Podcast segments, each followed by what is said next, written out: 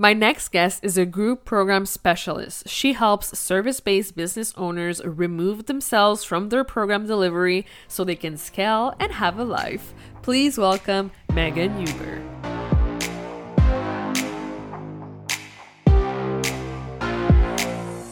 Welcome to the Powerful Female Leaders Podcast. I'm your host, Anna Patricia Bourgeois, certified business coach. I am here to help you up level generate consistent wealth, increase your confidence, attract dream clients, and master your mindset so that you can fully own your power and achieve next level results in your online business and beyond. Every week, a powerful conversation will take place with amazing guests, or I'll share from my experience to help inspire you to start and scale the business of your dreams while being powerfully you. The time has come to stop playing small, stop hiding, and stop waiting. Now is the perfect time for you to passionately pursue your heart's desire as the powerful leader you were born to be. Are you ready? Let's do this. Hello, everyone, and welcome to another episode of the Powerful Female Leaders Podcast. I am here today with the one and only Megan Huber. Hey, girl. Hey, hey, I'm so excited to be here, especially after our last conversation that we had. It was so amazing on my show. So I, I can't yeah. wait to see what we get into together today. Oh my gosh, same. Like it was epic. I mean, I was so blown away by the quality of the questions that you asked me, and it just flowed so, so organically. So go check out Megan's uh, podcast. It was amazing. And yeah, I'm really excited. So feel free to share with us who you are, what you do, and what got you into this business. Yeah, thanks for asking. So, like you said, my name is Megan Huber, and I'm a mom, I'm a wife.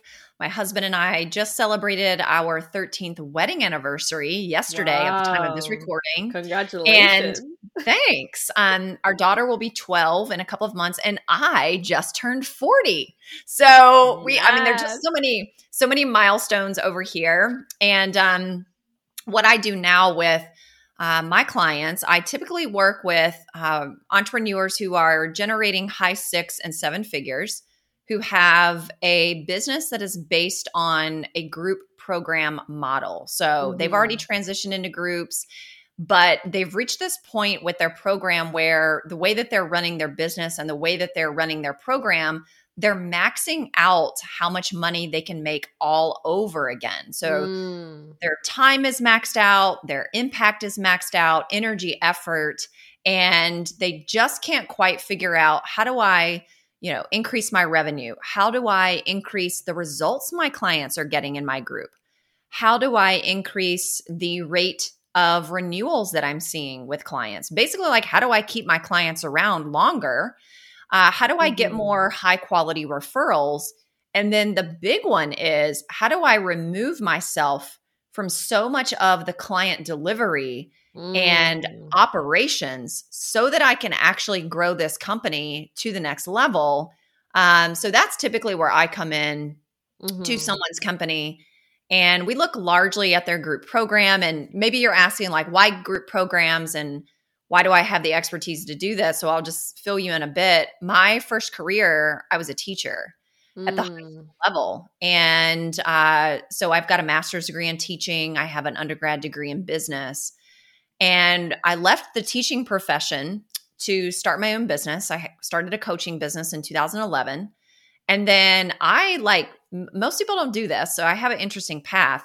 I left my business to work for a mentor of mine that had about a $6 million a year company. Mm. And I was the program director. So I built the program, the big group programs. We would have up to 300 people in a program. I helped launch them, run them, basically ran all the behind the scenes and the operations, client delivery, client success, all the things that actually make your group program function and run at the highest level possible. Mm-hmm. Um, I did that. I did that for four years and then left that company and decided to go back to my own business and kicked it off moving in that direction because that's what I've done for the last 17 years. Wow, my mind is blown. I love to hear your story. This is so inspiring, so good. So, like I know people are dying to know like what's the best way to actually start and grow a group program? Yeah. So I have really strong beliefs and philosophies about when mm. someone is ready to transition into a group. Mm. And I'm a big, firm believer that for coaches, consultants, and experts, you want to figure out, you want to hone your skills working with people one on one. So you want to use the one on one to hone your skills. Mm-hmm. You also want to learn how to be a better marketer, a better, better copywriter. Uh, you want to learn how to be a better relationship builder. You want to learn how to sell, like all the things in those early stages of a business. Mm-hmm. Use one on one to learn those skills because it is 50 times harder to try to learn them for the first time in a group mm. setting. Yeah. Because if you don't have those skills, then it's almost it's going to be like pushing up a very heavy boulder up a very steep mountain to try to launch and fill a group.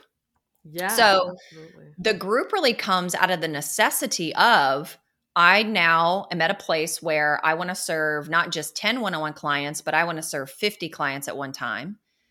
It also comes out of the necessity of I've realized I am hitting a ceiling in a few categories. I'm hitting an income ceiling, an effort ceiling, energy, time, and income ceiling. Mm-hmm. But you really want to build that solid foundation of those skills with one on one. And once you have that in place, which it's it's not like it takes a certain amount of time, it's different for everybody. Mm-hmm. You could do that fast or you could do that slower then you know you're really ready to transition into offering a group. But I don't recommend doing it before then. The only time I've ever recommended someone do it start with start with a group is because they came into their coaching business with already having like 10 to 20,000 followers. Mm. Or they've built other businesses and they already built a brand for themselves. They already built a name for themselves. They already have followers and enough followers that they know they could fill a group like with the snap of a finger. I've only had mm. two clients ever who were capable of doing that because they had all the other foundational pieces in place. Does that make sense? Mm, yeah, it totally makes sense. And it yeah. and, and it's so like eye-opening that you're saying this because I feel like a lot of people are jumping in too quickly into group setting without truly, you know, practicing that one-on-one first and getting really good at what they do and mastering their crafts and getting to know the people um, on a personal yeah. level. Yeah. Because also, like for all of us, you know, all of us come into our business in the beginning. Mm-hmm. Typically, I mean, typically, especially in, well, really, it's any entrepreneur. It's not just the coaching and consulting space, but mm-hmm. most people who start businesses, me and you included, mm-hmm. we we built some sort of skill set in a yeah. job, right? Like we had a job where we built a skill set and we're like, you know, forget this. I don't need to work for somebody else. Let me go mm-hmm. use my skill set and just start my own business and make my own money. And then I don't have to report to a boss every day and I have more freedom. Yeah. Now, that's all fine and well. And we're really tapping into that entrepreneurial spirit. But what happens is we are we we are the technician. We're the technician in the business. And when you stay the technician, you can't ever grow a company. And then the other part of that, when you're working with people one on one, and you and I both have experienced this, mm-hmm. usually what you start with, you end up kind of making some twists and turns and who your ideal client is. Yeah. And you start honing other skills. So who you actually truly desire to work with, you know, you you really allow the one-on-one coaching to for yourself to figure that out. Yes. Because when you transition into a group, you really also need to be speaking to just one person and you need to have one process that all the people in the group are following, like one system to get the result that your program is promising. And if you don't know exactly what that is, A, it becomes very hard to market a group. But B, you mm. could actually be a really phenomenal marketer and you get 20 or 30 people in your program but what happens is if you attract a bunch of people who they all want something completely different from you, now you feel like you're running 10 or 15 different group programs in one. And that's actually the thing that I see mm. burning most group program leaders out. Yes. Oh my gosh, this is so good. yeah, I've seen that too before. And You're totally, totally right. And I mean, my next question would be like, how do you actually know who you're ready to serve? Because like you said, we always evolve and and the person we're targeting changes. So what happens if you actually launch a group program and then you decide that you want to change course and pivot a little? Yeah, so I is a this is a timely question because mm-hmm. I went through this in the last 18 months. Mm-hmm. And a lot of group program leaders go through this. So I'm going to use this as an example, and I think all the listeners will really understand it. Mm-hmm. If you mm-hmm. look at, like, we're all familiar with network marketing, whether you've been in network marketing mm-hmm. or not, everybody will understand this. So, in network marketing, how people make the most money, like the people who become the millionaires in network marketing, they did that because they built really strong teams mm. and they built mm. really strong leaders. The people who do not do well in network marketing, they call it this is the language that they use. Those people recruited down instead of recruiting up. So, if you want to build a really strong network marketing business, don't go recruit people who you think are on their last financial leg and you're trying to like throw them a bone because they need to make the money from network marketing. Like they need the opportunity. You actually want to do it in the opposite direction. You want to recruit up. You want to recruit people who are already leaders. They're already busy. They already have an audience. They've mm. already built a brand. Because guess what? They're going to be able to sell more product faster, make more money faster, and they're also connected with more higher level leaders who could join their team. So your mm. pathway to growing is faster that way. Mm-hmm. Now, let's look at the coaching industry or consulting industry. What most people do, and I did this in the beginning as well, is we start our business and we recruit down, meaning mm. we're looking at people who are not intimidating to us. We're looking at people who we are more confident than. We're looking at people who aren't making as much money as us, like people who are just nowhere close to where we are, even if we're not that high up the food chain. Mm-hmm. And so we're basically selling down to people versus looking at the skill set that we have mm. and how could we insert our skill set into somebody else's life or company but they could be 10 times more successful than us financially and i'll give you an example mm. i have a multiple six figure business mm-hmm. i have clients that have seven figure businesses and they make seven figures a year um, I've got clients who make multiple six figures a month. I'm not making mul- multiple six figures a month right now. Mm-hmm. And the skill set that I have, my seven figure clients don't have. Mm. So, you know, back to your question, I think it's this, it's part of it is this mentality of are you reaching down to people because you think that, you know, you haven't you know, proven yourself yet as a business owner. So you've got to mm. make a certain amount of money before you work with a higher end client. Really take a good look at that. Because mm. what I also did in the beginning is I recruited down and I filled my programs with people who were no who were so far they were just not close to where I was in business. Mm-hmm. And then as you keep doing that year after year after year, what you start to realize is, holy cow, I'm not really even tapping into, nor can that level of client tap into my greatest zone of genius, which means they actually aren't getting the greatest ROI from working with me. Mm. So it's really mm. paying attention to, and you have to sit with this and you have to get brutally honest with yourself. Here's a really great question you can ask yourself, and that is who can I work with that when I work with them and I insert my skill into their life, business, whatever it is you're helping them with, mm-hmm. who can get the greatest ROI? Who can get the greatest ROI? So if I'm trying to work with somebody who, you know, is not making $20,000 a year yet versus someone who's got a $1.5 million a year company, which one's going to get the greatest ROI faster? Mm. From my skill set, the the company that's at 1.5 million will. And so when you just think about it in a different way, and and then look, I know in this industry there's so much that's yeah. written out there like don't work with someone unless they've gotten the results that you want.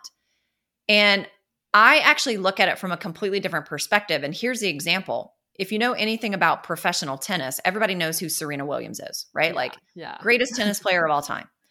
The coach that she had for 10 years, which she no longer works with, they ended their coaching relationship about a year ago. He's the one who got her to number one. He's the Mm. one, they won 10 Grand Slams together. Wow. He has never played professional tennis. He's never even come close to playing professional tennis. He's nowhere near as good as she is at tennis, but yet he was her coach for 10 years. So I don't believe that it's true that we've got to work with people who are so far below us or that you only should be working with someone who's created the results that you want in terms of like a big picture lifestyle because Mhm. you may have the very skill that someone who could pay you like way more than you're making right now they would hire you for that Mm. Oh and my did that answer your question sort of i feel like i kind of danced around there Yes. No, it was really, really, really good, and you really nailed it. Honestly, like I've I've thought about this a lot, and and you're so right. Like there's this this culture that the coaching industry is doing right now, and I've seen it, I've been in it, I understand it, and and now it's time to reframe it. And like I love how you shared that. So yeah, I, I'm just so so glad that we're having this conversation. yeah awesome it's so good. So when you did that shift, when you implemented that and truly uh, work with those amazing leaders who already experienced, you know, a lot of great results, like what kind of mindset shifts did you have to work on in order to fully own it and fully show up and fully, you know, help those people? yeah that's such a good question my gosh Mm-hmm. So, you know, one of the things that I did, and I do this often that has helped me the most, is reminding myself of my past history Mm-hmm. in terms of the accomplishments I have in the category in which I'm helping people in. So, Mm. most of the people that I'm working with don't have a master's degree in teaching or education or higher ed. Mm-hmm. Most of the people do not have a background in teaching. Most of the people I'm working with, if not all of them, uh, don't have a background in creating online courses for the public school system in a particular state, which I did. Mm. Most of the people I uh, work with now were never the program director for a $6 million a year company with group programs that had 300 people in them. They don't have any of those skills. And, you know, the list goes on. I could name other things that I've done in my past experience, but most of them don't have any of those experiences. So then I'm looking at, well, what are they saying they're struggling with? And how does my experience complement that? And then how can I articulate that Mhm. message to them so that it increases their perceived value? So that's number one. It's going Mhm. back to what it's reminding yourself. It's reminding yourself of when were the time what were the times in your life when you were the most confident? What were the times in your life when you were the most proud? What were the times in Mm. your life where you were gaining an experience that other people didn't have, but they could really use in their lives or in their businesses? So that's the first thing. It's becoming more aware of that. Mhm. You know, I think the other part too is that all of us from time to time really doubt our ability. Mm. We doubt that we can produce a result. And I think the biggest thing that we actually doubt is, you know, when I speak to this potential client, are they even going to give me the time of day? Are they even going to listen to me? Mm. And, you know, that's where I do believe what has helped me so much is being able to articulate in the, using the right words in the right order that that particular person wants to hear.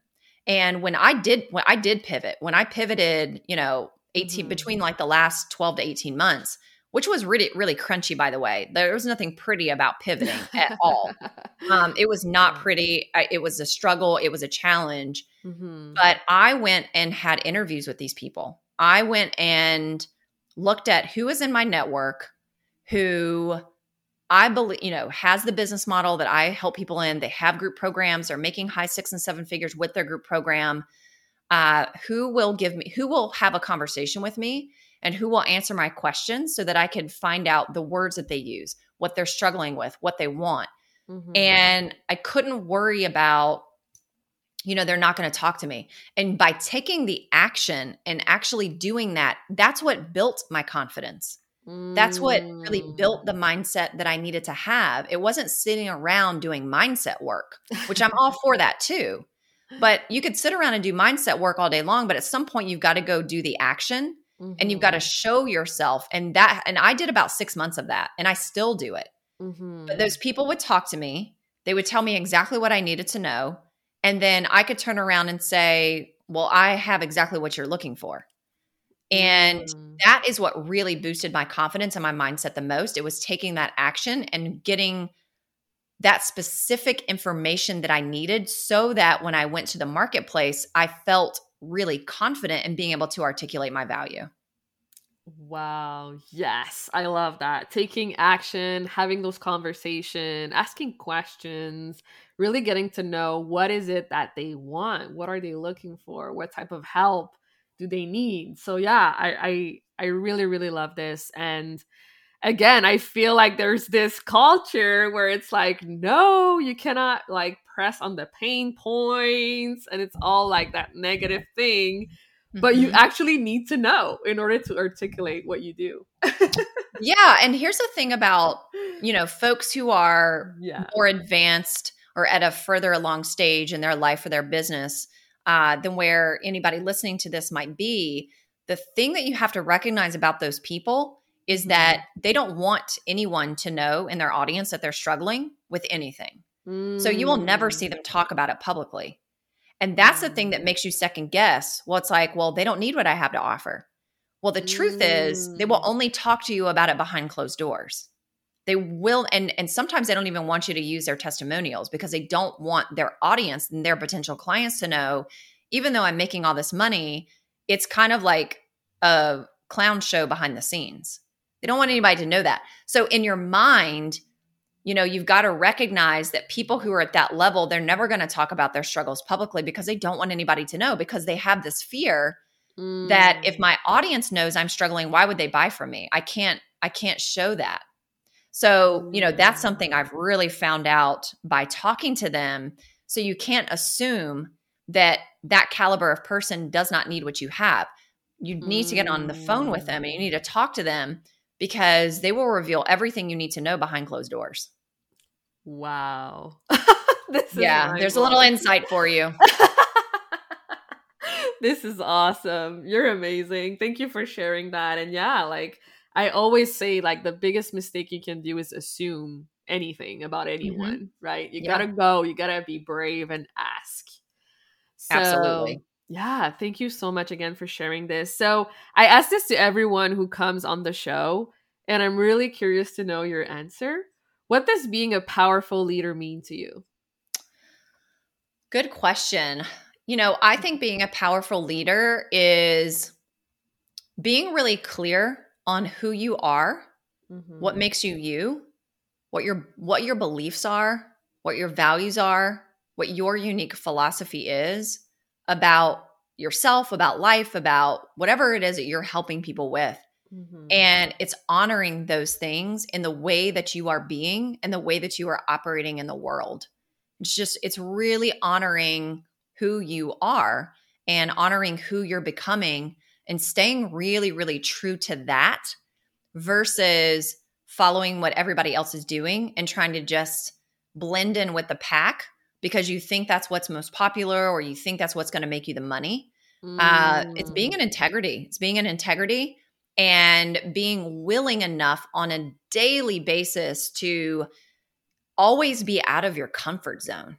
You know, mm. people are going to follow leaders who they know are out of their comfort zone every single day. And if you're not doing that, then people don't, people just sort of skip over you. They don't see you as a leader. So that, that's mm. my answer. Powerful leader. Yes, I love it.